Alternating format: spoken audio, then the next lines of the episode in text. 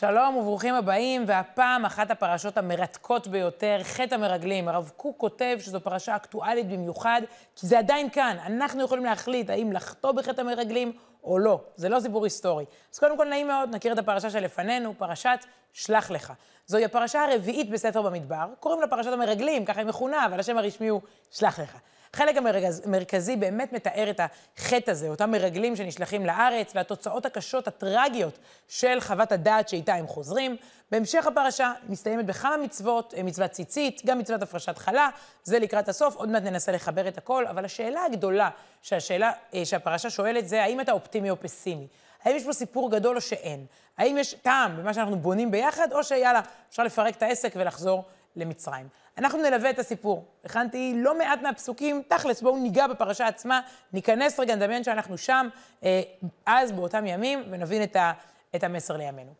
וידבר השם אל משה לאמור, שלח לך, הנה, זה שם הפרשה. שלח לך אנשים ויתורו את ארץ כנען. הם יוצאים כמו תיירים להסתכל על ישראל, את ארץ כנען, אשר אני נותן לבני ישראל. כלומר, יש פה כבר הנחת יסוד, אני נותן לכם את הארץ. הם רק יוצאים להסתכל. איש אחד, איש אחד למטה אבותיו תשלחו כל נשיא בהם. האנשים האלה הם לא משהו שמישהו שמצאו אותו ברחוב, הגרילו אותו. זה הנשיאים, זה נציגי השבטים, זה אנשים רציניים ביותר.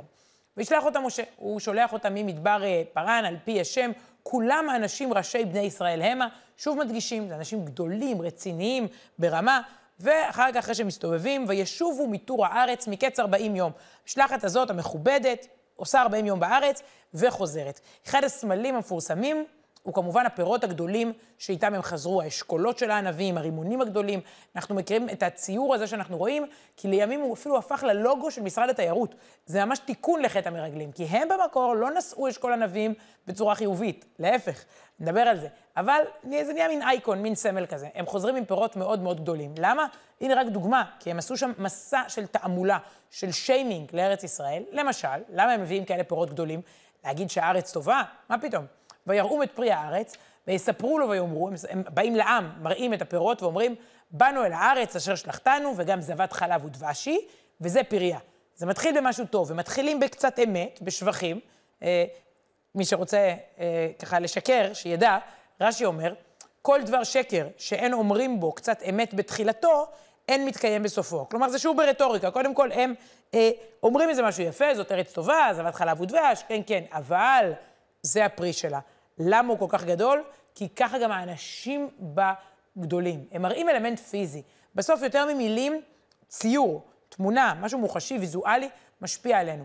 אתה אומר לעצמך, אימא'לה, כזה רימון גדול, כמה גדול האדם שאוכל כזה אשכול ענבים. וזה בדיוק מה שהמרגלים אומרים בהמשך. כלומר, הם עשו פה איזה אה, משהו מתוחכם. החמיאו לארץ, הראו פירות גדולים, ואז הם אומרים, אפס. כי אז העם היושב בארץ, כן? הוא ענק, והערים בצורות גדולות מאוד.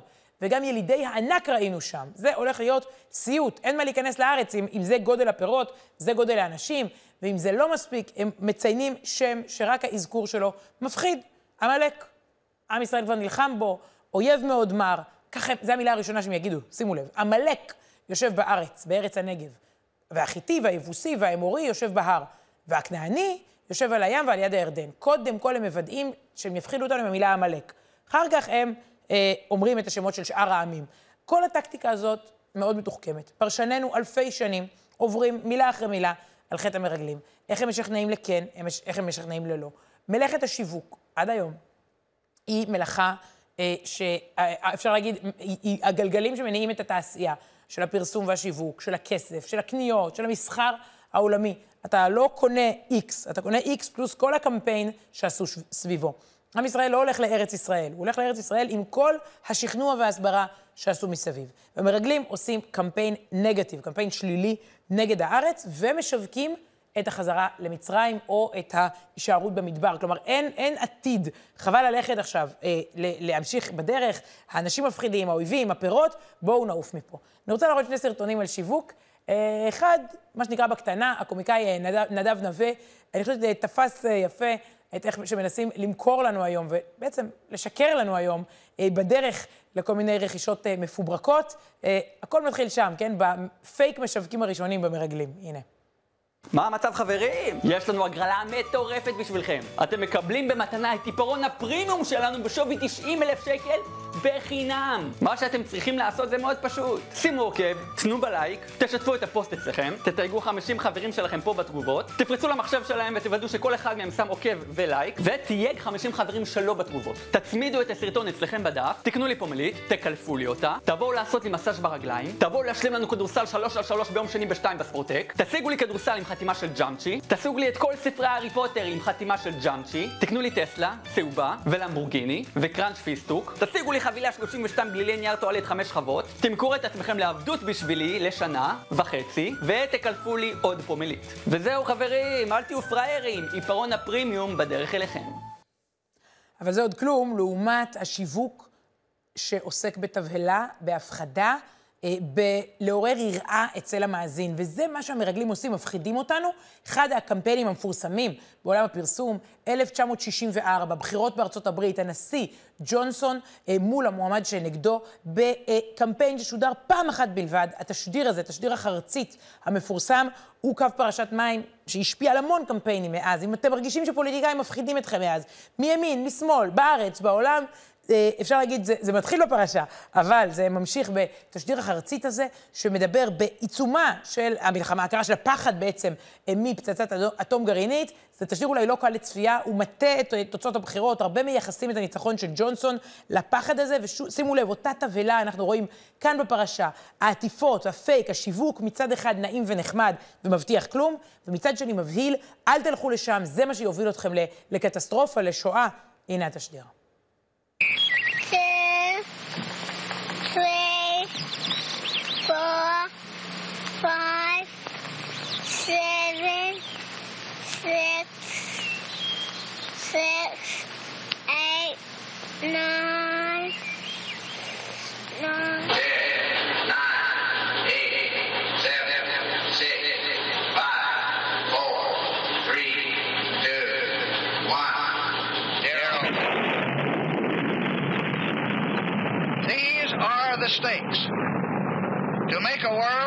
in which all of God's children can live, are to go into the dark. We must either love each other or we must die. Vote for President Johnson on November 3rd. The stakes are too high for you to stay home. שיעור היסטורי בתעמולה. נחזור אל הפרשה, אבל נבין, כל המנגנונים האלה עובדים עלינו עד היום, ואנחנו בעיצומו של הקמפיין. אותם מרגלים חוזרים ומנסים לשכנע את העם בכל האמצעים האפשריים. שניים מתוכם מנסים אחרת. הם רואים את הדברים באורח פוזיטיבי ומאיר וטוב, כלב ויהושע. הם מנסים, הנה, נמשיך עם הפסוקים. ויעש כלב את העם אל משה ויאמר, הוא מנסה להשתיק את כולם, ומנסה להגיד משהו אחר. עלו נעלה, בואו נעלה לארץ, וירשנו אותה. כי יכול נוכל לה, אנחנו יכולים, זה אפשרי.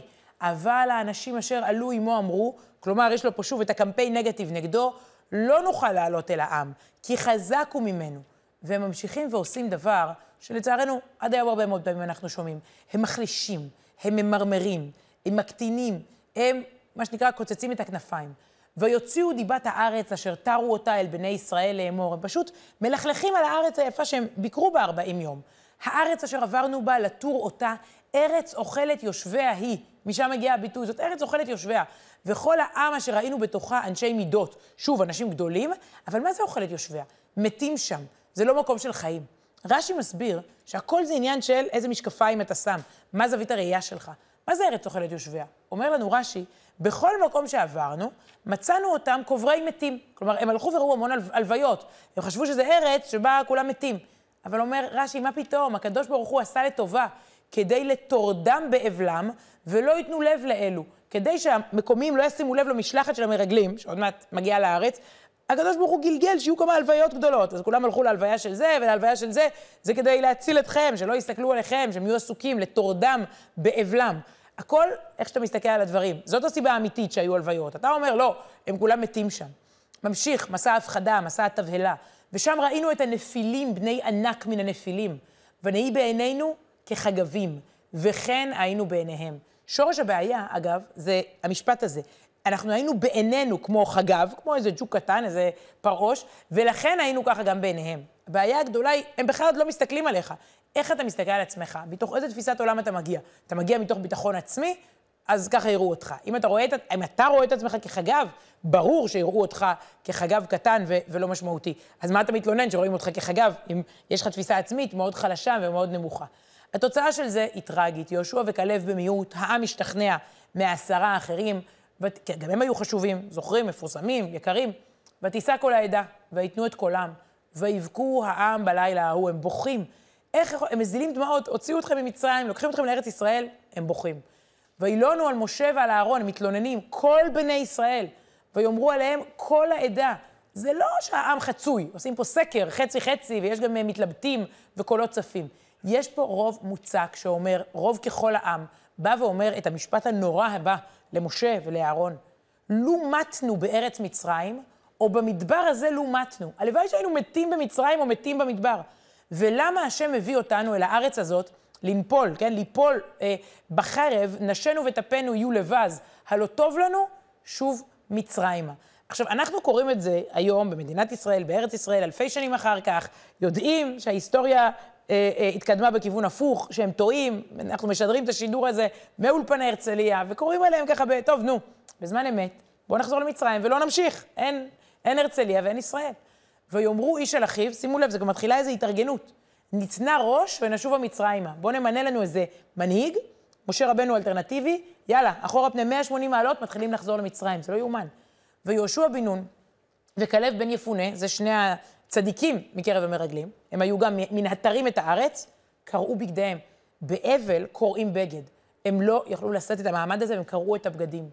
ויאמרו, הם מנסים עדיין, ויאמרו אל כל עדת בני ישראל לאמור, הארץ אשר עברנו בה, לתור אותה, איזה ארבע מילים יפות, טובה הארץ מאוד מאוד. הארץ הזאת היא טובה. אם חפץ בנו השם, כן, אלוקים רוצה אותנו, והביא אותנו אל הארץ הזאת, הוא נתנה לנו ארץ אשר היא זבת חלב ודבש. זה, הם יודעים, ארץ טובה, זבת חלב ודבש, יש סיכוי, בואו נמשיך, רק תראו, יצאנו ממצרים. בשביל מה אתם רוצים, לחזור לפרעה? רוצים למות? מה התגובה? ויאמרו כל העדה, לרגום אותם באבנים. העם לא רוצה לשמוע בשורה טובה, רוצה להשתיק אותה ולזרוק אבנים על מי שמדבר טוב, ורק ללכת עם הממורמרים שגורמים להם לבכות ולהצטער. מה קורה פה? שאלה בחיים, ולכן אמרנו, הרב קוק אומר, זו פרשה נצחית, בכל רגע אתה יכול לחטוא בחטא המרגלים. האם אתה מסתכל על המציאות בעין טובה או רעה, מאמינה או פסימית, מגדילה או מקטינה? זה קשור לאיך אנחנו מסתכלים על עצמנו, ואני בעינינו כחגבים, אמרנו, על ילדינו, יש סיכוי לילד הזה, על הסיפור הכללי שלנו, על העולם בכלל. הרי איך זה ייתכן? 12 אנשים יצאו וראו את אותם הדברים, אובייקטיבית הם ראו את אותה ארץ, עשרה חוזרים פסימיים, ושניים חוזרים עם מסקנה אחרת לגמרי, חיובית. נקודת המבט קובעת, ולצערנו אנחנו רואים שנקודת המבט השלילית אולי נגיד מנצחת בדרך כלל, כלומר בדרך כלל הרוב ייקח אותנו לכיוון הפסימי. הדבר הזה בעצם מעלה כאן עוד מסקנה, אין דבר כזה אובייקטיבי. הדבר היחיד שאובייקטיבי בחיים הוא שהכל סובייקטיבי. משהו פה לא הגיוני. אה, לא מזמן ישבתי באולפן, איזו מומחית אה, במבצע אה, מגן וחץ, אמרה לי, אני ישבתי במקלטים ב-48, הנכדים שלי יושבים עכשיו במקלטים ב-2003, שום דבר לא השתנה. לא לי נעים בתור המגישה, ככה לתקוף אותה, הלו, משקפיים. מה ההבדל העצום בינך במקלטים ב-48 לנכדים במקלטים ב-2003? כל ההיסטוריה השתנתה, איפה, איפה אנחנו נמצאים בכלל? לא, מקלטים, מקלטים. וככה, זה הרבה מאוד פעמים, לא משנה שאתה פרשן בכיר, גם הם היו מנהיגים בכירים. משהו שבעצם אומר באיזה משקפיים אתה רואה את המציאות, ואם אתה רואה את, את ההתקדמות ואת הטוב. אה, אני חושבת שחלק מהתיקון לחטא המרגלים, זה כל מה שעוסק היום, בבנייה, באופטימיות, אה, בשמחה, בחיבור, באמון, בסיפור המשותף שאנחנו בונים בו, בהתקדמות קדימה. קיבלתי בימים אלה דוגמית יפהפייה לסיפור הזה. איך לפעמים דווקא האויבים שלנו יכולים לגרום לנו לצמוח עוד יותר. יש מנהג אה, בעוטף עזה, קוראים לזה נטיעה על כל נפילה. במבצע האחרון, הטילים שנפלו מעזה עשו כמובן חור, בור, מין גומה כזאת באדמה. מה עושים? שותלים. ילדי כרם שלום, הקיבוץ אה, היקר כרם שלום, שנמצא ממש כמה מטרים מעזה, משתתפים בטקס המיוחד הזה, מביאים שתילים, ובכל, אם, הם, אם המחבלים האלה כבר חפרו לנו את הבור, אנחנו נשתול. אני חושבת שיש סמליות רבה בטקס הקטן גדול הזה שהתקיים לפני כמה ימים בכרם שלום. הנה. לעזור, לעזור. רק שלא ישתלו אותם.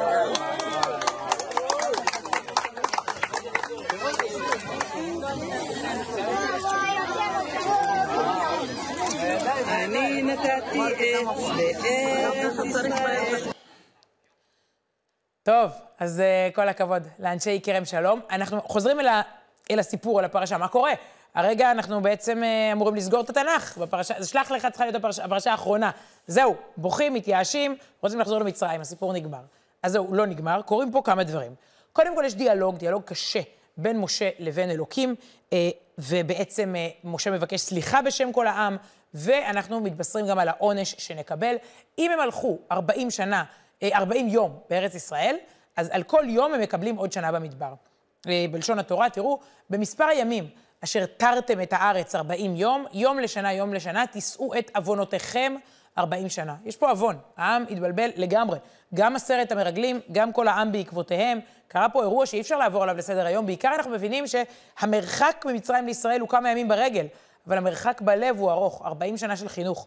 והדור המבוגר ייפטר במדבר ויבוא דור חדש, יותר רענן, יותר אה, מחונך. יש פה סיפור, בעצם כל הביטוי של 40 שנה במדבר, לכתך אחריי במדבר, זה הכל מתחיל פה. זה העונש של העם על חטא המרגלים. חלק מהעונש, זה, אמרנו, זה מלווה אותנו אירוע שיש לו השלכות היסטוריות יותר גדולות, אבל קודם כל, אנחנו מבינים שהסיפור הולך להיות ארוך. יש עוד הרבה פרשות, תהיו איתנו בשבועות הקרובים, קיבלנו 40 שנה במדבר. בנוסף, אנחנו רואים שמכל הדור שימות במדבר, יהיו גם כאלה שיחיו. ויהושע בן נון וכלב בן יפונה, הם יחיו מן האנשים ההם ההולכים לטור את הארץ. כלומר, אה, כשנגיע לארץ, ואפשר לראות את זה בהמשך בספר יהושע, באמת יהושע וכלב יזכו לאריכות ימים ולראות בעיניים שלהם את מה שהם חזו ורצו שיקרה. העם קצת נלחץ, ובהתחלה הוא מנסה לתקן בקיצוניות את החטא. הרבה פעמים אנחנו עושים תנועת מטוטלת, זה גם לא טוב. אנחנו מתנהגים לא טוב למישהו, ואז מנסים לתקן הכי קיצוני שאפשר. רואים את זה גם בזוגיות, בחינוך ילדים, במקומות עבודה, כאילו, פישלת, אתה מפשל הפוך, כאילו, לא, אל תהיה לי אפס או מאה, החיים זה לא תנועת מטוטלת. אז העם בעצם למחרת מנסה כאילו לעלות לארץ. אף, אף אחד לא אמר לעלות. עכשיו אמרנו 40 שנה במדבר, רגע, שוואיה שוואיה, מסע של תיקון. תראו, וידבר משה את הדברים האלה אל כל בני ישראל, והתאבלו העם מאוד, העם בהלם, מתאבל, מבין שהוא פישל, וישכימו בבוקר, ויעלו אל ראש ההר לאמור, הננו ועלינו אל המקום אשר אמר השם כי חטאנו. זה לא המטרה שיום אחרי זה תרוצו לארץ. ויאמר משה, למה זה אתם עוברים את פי השם, והיא לא תצלח? זה לא אצלי, לא, אתה לא יכול להגיד, יום אחד אני רוצה לחזור למצרים, למחרת אני עולה לארץ. החיים הם לא כזאת קיצוניות. ואכן התוצאה, וירד העמלקי והכנעני, היושב בהר ההוא, ויקום, אה, ויקטום עד חורמה, לצערנו הם אה, אה, נפגעו שם, כי הם ניסו לתקן בצורה לא, לא פרופורציונלית. בחיים לא מתקנים ככה, בתנועות מטוטלת, לאט לאט. ופה באמת מגיע התיקון האמיתי. לקראת סוף הפרשה מופיעות מצוות שמלוות אותנו עד היום, מין תזכורות קטנות, בתוך החיים עצמם. לחינוך. בסוף העם צריך לעבור תהליך, זה לא עובד. אמרנו, אמרנו אי אפשר לקחת עבד, להעביר אותו לארץ. ראינו, ראינו. הם לא, הם, לא, הם לא ערוכים לזה. צריך לאט לאט לחנך אותם. באמצעות מצוות קטנות, סמליות, עם משמעות. זה מאוד מעניין. מצווה מאוד מאוד נשית, מצווה מאוד מאוד גברית, בסוף הפרשה. שתיהן נורא פופולריות עד היום, מאוד מפורסמות. הפרשת חלה. ראשית הריסותיכם חלה, כך כתוב בפרשה. זה מאוד מעניין, זה מתגלגל מבית המקדש וכולי, ועד היום הפופולריות, אני יודעת, זה מצחיק, כמה פעמים מזמינים אותי להפרשות חלה, אני לא, לא עושה הפרשות חלה, הנה, אולי זו הזדמנות להגיד את זה בטלוויזיה, אבל אני רואה מזה כמה זה פופולרי. לכלה, ולכל מיני אירועים, ולימי הולדת, נשים דתיות, חילוניות, חרדיות, מסורתיות, בארץ, בחו"ל. האירוע הזה של הפרשת חלה נהיה, נהיה משהו תרבותי, מאוד ישראלי, מאוד, באמת, עם המון המון מנהגים וסגנונות, אז המצווה הזאת ממשיכה ללוות אותנו. במטבח, בקטנה, בעדינות, ב, ב... שוב, אנחנו לא עושים מהפכות גדולות, מהפכות קטנות. במטבח, בסלון, בחלל לשבת שאופים, עוד מעט שבת.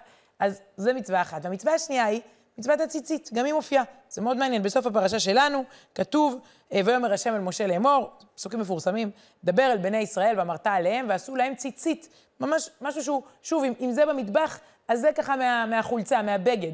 על כנפי בגדיהם, בגדיהם לדורותם, ונתנו גם פתיל תכלת. אנחנו רואים עד היום ציציות אה, בתור איזה, שוב, איזה תזכורת כזאת, אה, תזכורת תמידית, הציצית היא תזכורת תמידית ל, ל, לערכים, לאמונה, לסיפור הגדול, ליציאת מצרים. זה מאוד מעניין, כי התחלנו במסע תעמולה אה, חריף, ובסוף צריך להכניס לחיי היום-יום שלנו את התזכורות הקטנות, מול הפייק ניוז, ומול התבהלה, ומול כל מיני אה, קמפיינים, ומול, וזה עוד לפני הרשתות החברתיות, המרגלים, וואי, מה שהמרגלים היו עושים היום בדור הרשתות. אז הפרשה כולה מאוד מאוד דרמטית, אבל היא מסתיימת בדברים נורא קטנים.